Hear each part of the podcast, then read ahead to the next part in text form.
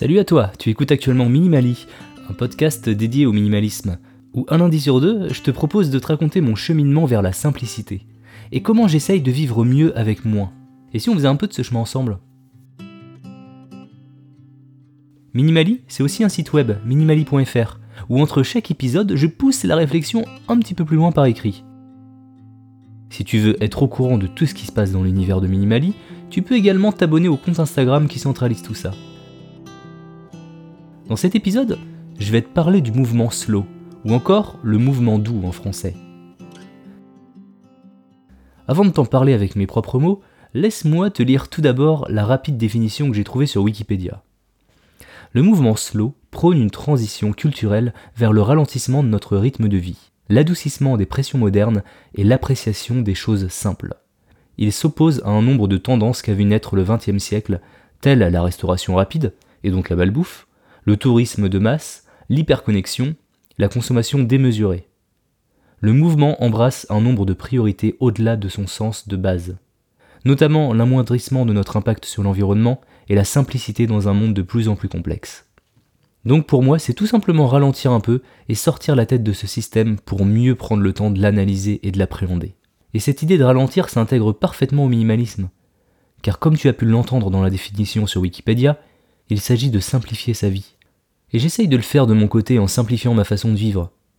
Pour moi, simplifier mon agenda ou ma to-do list est aussi important que de simplifier les objets qui m'entourent.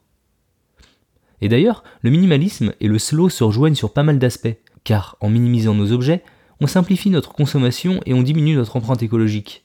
Ça paraît assez simple dit comme ça, mais les choses se sont tellement accélérées ces dernières années qu'en ralentissant, on devient une personne à contre-courant. D'ailleurs, être une personne débordée est souvent un signe extérieur de réussite. Dans un monde où Amazon nous promet la livraison en moins de 24 heures, où les pubs nous incitent à acheter tout tout de suite, eh bien, c'est pas si inné ce mouvement slow.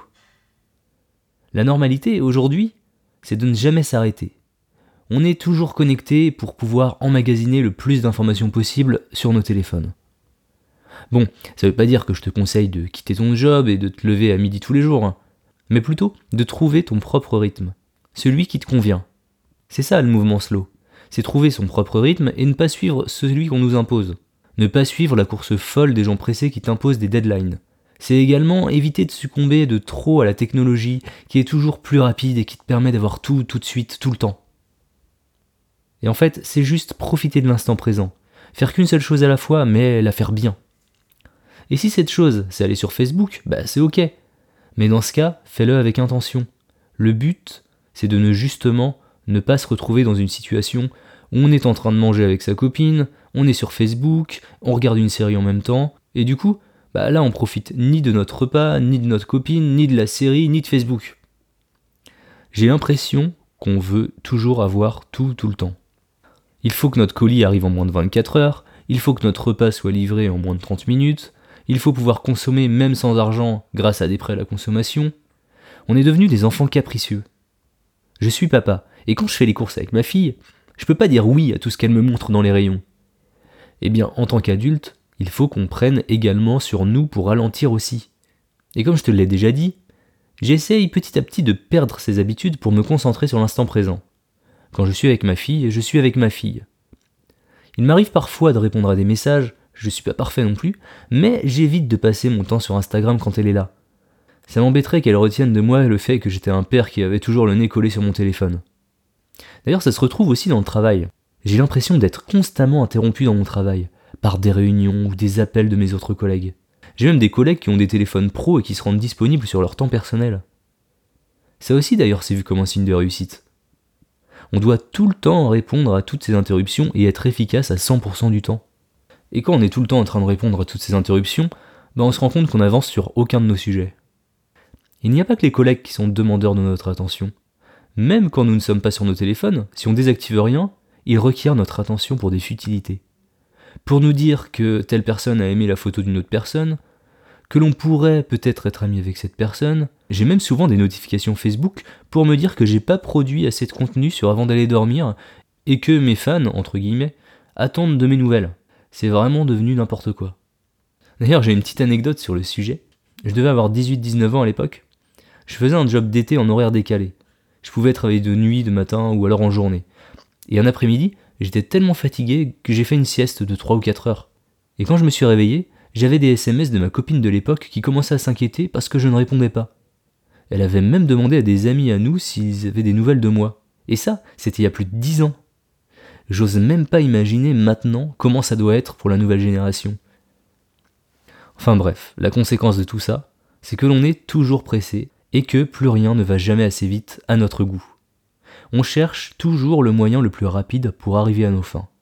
D'ailleurs, vous saviez que quand on loue une trottinette électrique à Paris, on paye à la minute et non au kilométrage? Ça nous incite donc à aller le plus vite possible pour payer le moins. Et le pire dans tout ça, c'est que ça peut pousser à des comportements dangereux sur la voie publique. Bah oui, le temps c'est de l'argent. Travailler plus pour gagner plus.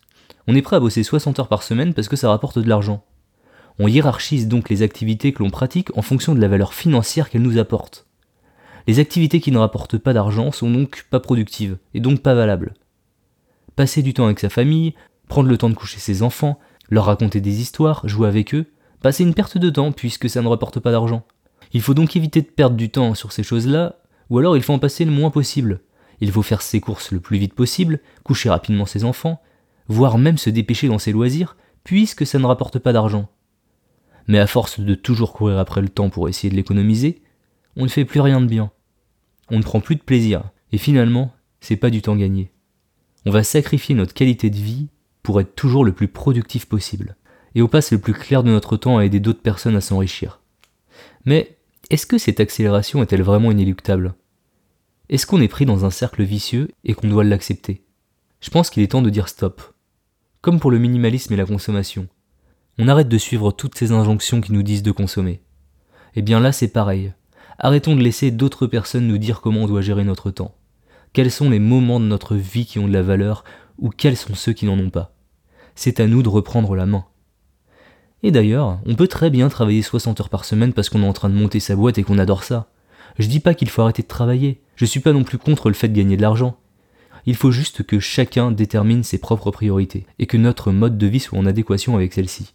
Je considère mener une vie simple et slow, et pourtant, ça m'empêche pas de passer énormément de temps sur Minimali ou sur avant d'aller dormir en dehors de mes heures de travail, et d'avoir des listes de tâches longues comme le bras. Parce que ça m'éclate. J'ai donc décidé de prioriser ces projets et j'ai donc dû en abandonner d'autres. Mais dans tous les cas, je privilégie ma famille à tout ça, j'ai ma hiérarchie. Il y a quelques dizaines d'années, nos parents avaient qu'une ou deux chaînes de télé le soir, ils avaient peu de choix. Donc la décision, elle se faisait vite. Soit le programme ne les intéressait pas, alors ils faisaient autre chose, soit ils le regardaient. Aujourd'hui, on doit avoir des centaines de chaînes, sans compter celles qui sont étrangères. Il y a aussi Netflix, Amazon Vidéo, Disney+, OCS, YouTube, les jeux vidéo, j'en passe. Et j'ai finalement compris que même si je sélectionnais préalablement les choses qui étaient susceptibles de m'intéresser, je n'aurais pas assez d'une vie pour les regarder ou les faire. Il faut être en paix avec cette pensée. Maintenant, quand je commence une série, si elle ne me plaît pas au bout d'un ou deux épisodes, je vais pas la continuer juste pour lui donner une chance, j'ai mieux à faire. Il faut reprendre le contrôle de son temps. Car c'est peut-être la ressource la plus précieuse que nous avons. Et d'ailleurs, nous sommes globalement tous égaux sur cette ressource à la naissance. Consomme ton temps sur les choses qui comptent réellement pour toi. Mais bien sûr, il y a des choses dans la vie qu'on ne contrôle pas. Par exemple, notre temps de trajet le matin. Personnellement, j'en profite souvent pour me reposer ou me vider la tête avec de la musique. Mais par contre, quand je me sens productif, je vais pas laisser ce temps filer à rien faire. J'ai toujours mon appli de prise de notes qui n'est jamais bien loin. Ça m'est également arrivé de monter des épisodes de ce podcast sur mon téléphone dans les transports. Et donc, en faisant ces choix délibérés, en hiérarchisant un peu nos activités et en se concentrant sur l'essentiel, et ben on finit par trouver notre propre rythme. Et ça, ça améliore notre qualité de vie et réduit notre stress. Le stress peut être bon parfois. Ça peut nous permettre d'avancer dans la vie. Mais il y a aussi le mauvais stress, et celui-là, il apparaît généralement quand on ne suit pas son propre rythme, quand on n'a pas trouvé son équilibre. Je suis convaincu que si on commence à s'écouter, on est tout de suite moins sujet au stress. Le fait de courir en permanence après le temps, le fait de voir qu'on n'a pas le temps de tout faire, ça va créer un état de mauvais stress qui sera très néfaste sur notre santé et sur les relations par rapport aux autres. Alors, j'ai encore beaucoup de choses à dire sur le slow, sur la gestion du temps et sur le désencombrement mental, mais j'ai envie de rester fidèle à mon format et pas trop te noyer sous les informations. Je vais en rester là pour cette fois. Il y aura bien sûr d'autres épisodes sur le sujet tellement il est vaste, mais pour celui-là j'ai pas envie de partir dans tous les sens. Je vais donc le terminer par quelques conseils. Tout d'abord, profite des choses que tu es en train de faire. Ne fais qu'une seule chose à la fois et fais-la bien. Ne t'empresse pas de la finir pour attaquer la tâche suivante. Hiérarchise tes activités, c'est pas grave si tu en fais moins. Privilégie la qualité à la quantité. Choisis ce qui est le plus important pour toi et accepte que tu n'as pas le temps de tout faire. Profite aussi du moment présent. Essaye de lâcher prise sur cette course après le temps. Fais les choses en pleine conscience, sois plus présent dans tes actions et tu en profiteras davantage. N'hésite pas à dire non lorsque quelqu'un te sollicite. Si c'est quelque chose qui t'enthousiasme pas ou qui t'apporte rien, n'aie pas peur de dire non. Dis-toi que si tu dis non à quelque chose, ça veut aussi dire que tu dis oui à autre chose, que tu vas faire autre chose qui a plus de sens et qui est plus important pour toi. N'hésite pas à tenir une liste de tâches et un calendrier pour te rendre compte des choses que tu peux absorber ou non chaque jour. Ça te permettra aussi de te désencombrer le cerveau en lui enlevant tout ce stockage d'informations. Chaque jour, tu te lèveras tout en sachant exactement ce que tu as prévu de ta journée et les tâches que tu dois faire. Je suis d'ailleurs en train de préparer une petite formation sur le sujet et je t'en parlerai le moment venu.